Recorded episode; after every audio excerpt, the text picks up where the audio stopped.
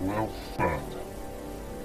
You scared the hell out of me, and I already thought you were done for. That they'd killed you. Inserted Andrew ven- uh, venomously, and all of the men who were gathered tightly around the campfire at the 450th meter bursted into friendly laughter. Even Poiter Androvich himself, first glancing angrily at Andre, couldn't re- restrain himself and smiled. Laughter sounded along the tunnel, giving birth somewhere in its depths to a distorted echo, a sinister screech that sounded unlike anything. And anyone gradually fell silent upon hearing it. From the depths of the tunnel, form the north, the suspicious sounds were rather distinct were rather distinct now. There were rustling and light rhythmic steps. Andre, of course, was the first to hear them. He went silent instantly and waved a hand to a uh, to signal the others to be quiet too. And he picked up his machine gun from the ground and jumped up from where he was sitting. Slowly undoing his safety catch and loading a cartridge, he backed to the wall. He silently moved from the fireside into the tunnel. Artyom got up too. He was curious to see who he had missed, and the last time who he had missed the last time, but Andre turned back and frowned at him angrily. He stopped at the border of the darkness, put his gun to his shoulder, and lay down flat, shouting, Give me some light. One of the guys holding a powerful accumulator flashlight, which had been assembled from old car lights, turned it on, and the bright beam ripped through the darkness. Snatching from the darkness, a fuzzy silhouette appeared on the floor for a second. It was something small, something not really scary looking, something which rushed back to the north. Artyom couldn't restrain himself, and he cried out, Shoot! It's getting away! But for some reason, Andre did not shoot. Poiter Androvich got up too, keeping his machine gun at the ready, and shouted, Andreyokya, you still alive? The guy sitting at the fire whispered in agitation, hearing the lock of Andre's gun slide back. Finally, Andre appeared in the light, and the flashlight dusting off his no, in the light of the flashlight dusting off his jacket. Yes, I'm alive. I'm alive, he said, laughing. Why you snorting, Portier? Androvich asked him suspiciously. It had three feet and two heads. Mutants. The dark ones are here. They'll cut our throats. Shout, no, shoot, or they'll get away. Must have been a lot of them, must have. Andre continued to laugh. Why didn't you shoot? Fine, my young man might not have, have, but he's young, didn't get it. But why did you mess it up? You're not new to this after all. You know what happened to, no, you know what happened at Polozevskia, asked Portier Androvich angrily when Andre had returned to the fire. Yes, I've heard about Polozevskaya a dozen times. Andre waved him away. It was a dog, a puppy, not even a dog. It's already the second time it's tried to get close to the fire towards the heat and the light. And you're almost and you almost took him out and now you're asking me why I'm being so considerate. Knackers. Knackers. How was I supposed to know it was a dog Artyom had had taken offense? I, I gave out such sounds. no, it gave out such sounds. And then a week ago, they were talking about seeing a rat the size of a pig. You believe in fairy tales? Wait a second, and I'll bring you your rat, Andre said, throwing his machine gun over his shoulder and walking off into the darkness.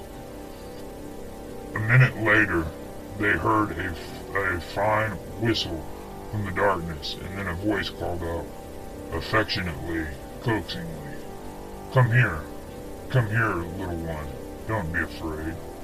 He spent a little time convincing it, but about ten minutes calling it and whistling to it, and then finally his figure, no, his finally his figure appeared again in the twilight. He returned to the fire and smiled triumphantly as he opened his jacket. The puppy fell out onto the ground, sh shivering, Pecious, oh uh, no, petit, petit, Pecious, wet and intolerably dirty, with matted fur uh, of an, an indistinct color and black eyes full of horror and flattened uh, ears. Once on the ground, he immediately tried to get away, but Andre's firm hand grabbed it and held it in place. Petting it on its head, he removed his jacket and covered the little dog. The puppy needs to be warmed up, he explained. Come on, Andre. It's a flea bag. Wojciech Androvich tried to bring Andre to his senses, and he might ha even have worms. Generally, you might pick up an infection and spread it through the station. Okay, Poitier, that's enough. Stop whining. Just look at it and he pulled back the flaps of his jacket, showing Portier the muzzle of the puppy that was still shivering either out of fear or cold. Look at its eyes. Those eyes could never lie.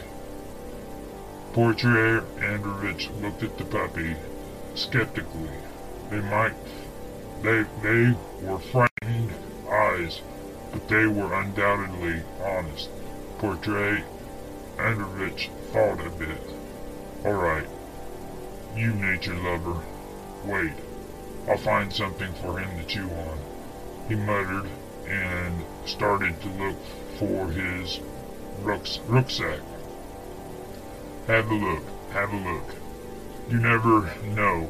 Maybe something useful will grow from it. A German Shepherd, for example. Andre said and moved the jacket containing the puppy puppy closer to the fire. But where could a puppy come from to get here?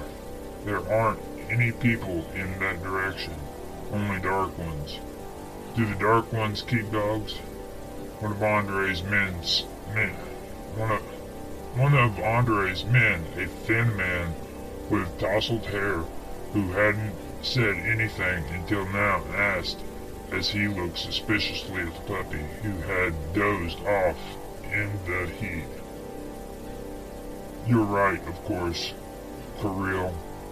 Andre answered seriously. The Dark Ones don't keep pets as far as I know. But how do they live then? What do they eat anyway? asked another man, scratching his unshaven jaw with a light, electric crackling sound. He was tall and obviously battle-hardened, broad-shouldered, and thick-set, with a completely shaven beard. He had dressed in a long and well-sewn leather cloak, which, in this day and age, was a rarity. What do they eat? They say they eat all kinds of junk. They eat carrion. They eat rats. They eat humans. They're not picky, you know, answered Andre, contorting his face in disgust. Cannibals? asked the man with the shaved head, without a shadow of surprise, and it sounded as if though he'd come across cannibals before. Cannibals. They're not even human. They're undead. Who knows what the hell they are? It's good they have they, they don't it's good they don't have weapons, so we're able to fend them off for the time being.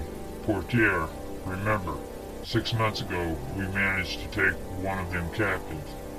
I remember, spoke up Portier Androvich. He sat in our lockup for two weeks, wouldn't drink our water, wouldn't touch our food, and then croaked. You didn't interrogate him? asked the man. He didn't understand a word we said in our language. They'd speak plain Russian to him, and he'd keep quiet. He kept quiet the entire time, like his mouth was full of water. They'd beat him, too, and he said nothing. And they'd give him something to eat, and he'd say nothing. He'd just growl every once in a while, and he howled so loud, loudly just before he died that the whole station woke up. So how'd the dog get here anyhow? Kirill reminded them. Who the hell knows how it got here? Maybe it ran away from them. Maybe they wanted to eat it. It's about two kilometers to here. Couldn't a dog have run here from there? Maybe it belonged to someone. Maybe someone was coming from the north and fell on the dark ones, and the little dog managed to get away. Doesn't matter anyhow how he got here. Look at him yourself. Doesn't he look like a monster? Like a mutant? No. She's a little puppy dog, nothing special, and she's drawn to people. That means she's used to us.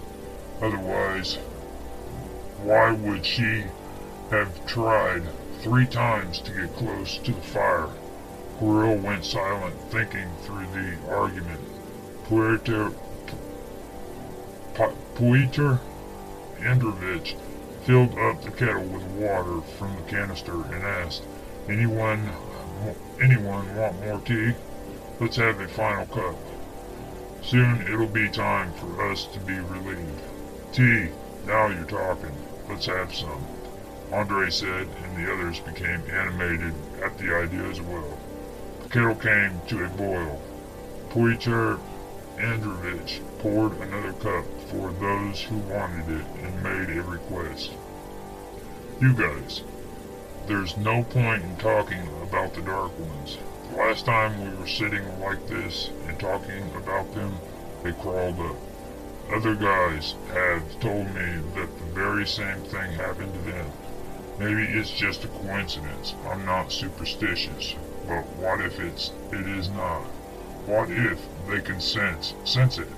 Our our shift our shifts almost over already. What do we need these shenanigans for at the last minute?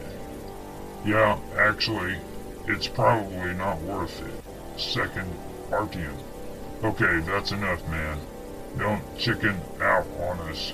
We'll get there in the end, said Andre, trying to cheer up Artyom not really succeeding to convince him. The mere thought of the Dark Ones sent an unpleasant shiver through everyone, including Andre, although he tried to hide it. He didn't fear humans, no, he didn't fear humans of any kind. Not bandits, not cutthroats, anarchists, not soldiers of the Red Army, but the undead disgusted him. It, it wasn't that they were afraid of them, but that he couldn't stay calm when he thought about them or indeed any other danger. Everyone fell quiet. A heavy, oppressive silence came over the men grouped around the fire. The knobbly logs of the fire were crackling, and to the north, a muted, deep-chested croaking sound in the tunnel could be heard from time to time in the distance, as if the Moscow metro were the giant intestines of some unknown monster. Those sounds were really terrifying.